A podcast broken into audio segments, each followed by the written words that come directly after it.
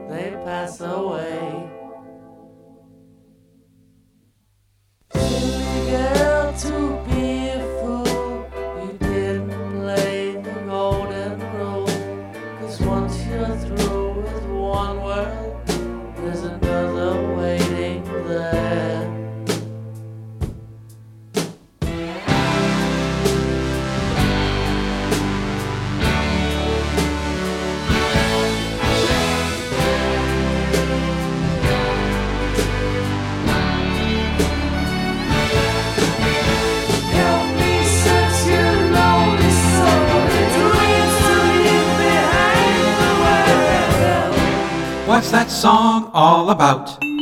Mr. Kingdom is the first track on side 2 and the sixth song on El Dorado. It was recorded at the De Lane Lea Studios in London over the summer of 1974. It was released as the B-side to Turn to Stone in October 1977. The single version fades out rather than abruptly stopping as it does on the album version. In a 1988 issue of the ELO fanzine Face the Music, Andrew Whiteside wrote, The song features lyrics important to a deeper understanding of the LP, namely, Help me such a lonely soul, in dreams to leave behind the world. Mr. Kingdom, help me please, to find the rainbow's end.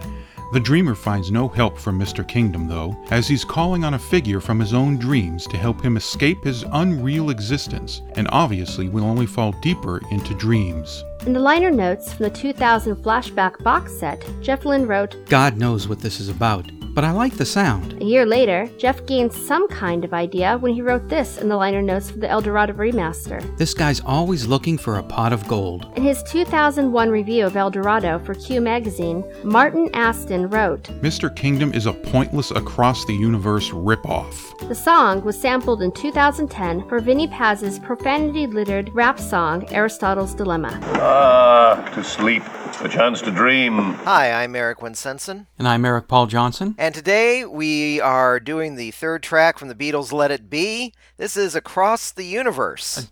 I, well, I it, yes, this is alternate version. I think it might have been on an Anthology 4 album, so it's not quite the one that's Ah, from Let It okay. Be. Okay, so this is one of those other ones that they just went ahead and took John Lennon's answering machine recording that he sang over to Paul McCartney and put some music to it. Yeah, and Jeff Lynne produced it. Yeah, but this sounds a lot better than those other two. Well, you know, Paul McCartney, he's a filthy, filthy rich, so he could afford a really nice answering machine with good recording quality. Excellent. And a TI Wi Fi phone line back in 1974. Yeah, I was about to say they were able to ship this thing by time machine because, of course, uh, that was one of the things the Beatles all owned was a time machine because, well, they could afford one, and Well, shipped yeah. Mm-hmm. it right back to Jeff Lynne back in 1974. Yeah, well, it's they're rich. They can afford these all these technologies. Uh, I think the internet was invented in '74, and Paul dumped a bunch of money in and said, "Make it better." And Yep, said it here, Al Gore, and mm-hmm. And just like that, the word of Paul spoke, and super zippy fast Wi-Fi in 1974. definitely. But anyways, all joking aside, I believe that Across the Universe was purposely referenced in this particular song. Just in the early verse part, because once you get into the chorus, it's something completely and totally different. And here we have our dreamer basically trying to hold on and looking for a guide through his dreams. And at least that's how I interpret it because Jeff Lynne himself said he doesn't know what in the world the song is about. It's kind of what you want to hear from the guy who wrote the song. I, I don't know. I just threw some words on a paper and sang it into the microphone. They gave me a fat check for it. I, I didn't even notice that this sounded, the verses anyway, sounded like Across the Universe. I've heard both songs a bajillion times. I love Across the Universe, the song. I haven't seen the movie. And it never hit me until the Jeff database pointed it out to me, and then I'm playing it in my head, and it's like, Oh, yeah, it really is Across the Universe, except it's a little slower, which is kind of a neat trick since Across the Universe isn't exactly a, a real fast pick me up rock song. Words are flowing out like endless rain into a paper cup. They slither wildly as they slip away across the universe. Oh, to sleep, a chance to dream, to live again. Those joyous scenes, the laughter and the follies that are locked inside my head. So it, it is just like it's changed just a tiny bit. To me, especially the way he sings it and does it, to me it's almost like it's in between sleeping and dreaming. He's still asleep, kind of aware that he's asleep, but he's also kind of half in a dream, but also half in a sleep. So it's the way it kind of makes me feel when I listen to it. He seems to be asking for guidance from a master dreamer, which actually brings me back a little bit to Lovecraft, because a character out of the Dream Quest of Unknown Kadath, and also originally introduced in a short story called Celephaïs, is a guy named King Kuranes, who's a member of an old Cornish family who becomes addicted to drugs and drinks himself to death, but because he was such a good dreamer, becomes this king of this city in Dreamland called Celephaïs, and he actually helps the hero of the Dream Quest of Unknown Kadath overcome a number of moon monsters. But he seems to be like a king of an entire realm that he's always been the best dreamer ever and guides those who need help through the dreamlands. This is me nodding blankly. Yes. yeah. This song could have gone in a wrong way. I mean, it's kind of plotting like any one of the songs on side one of On the Third Day, but I don't know, Jeff seems to have learned a lot about making a song since then, because it doesn't just stay like that, like Oh No Susan did, where it's just thunk, thunk, thunk. Mm-hmm.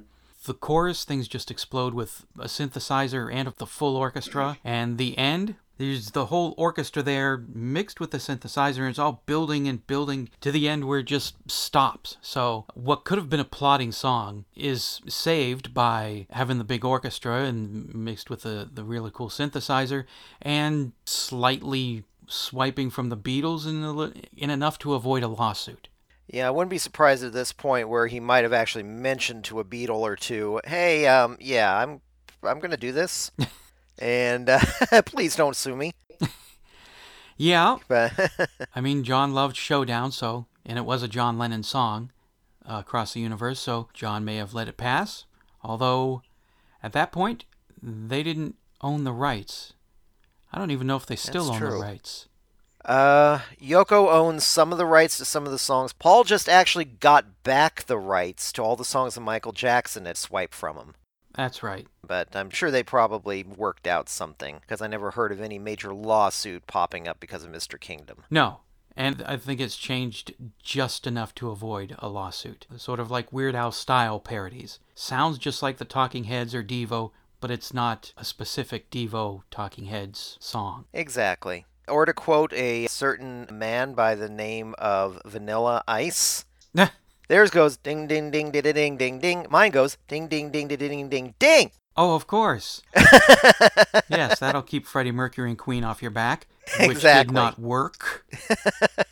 but at least Jeff didn't just rip the record right off and just stick it in there from the actual song. He actually put effort and recorded a song. Exactly. And it is still, even with all this, pretty darn good song.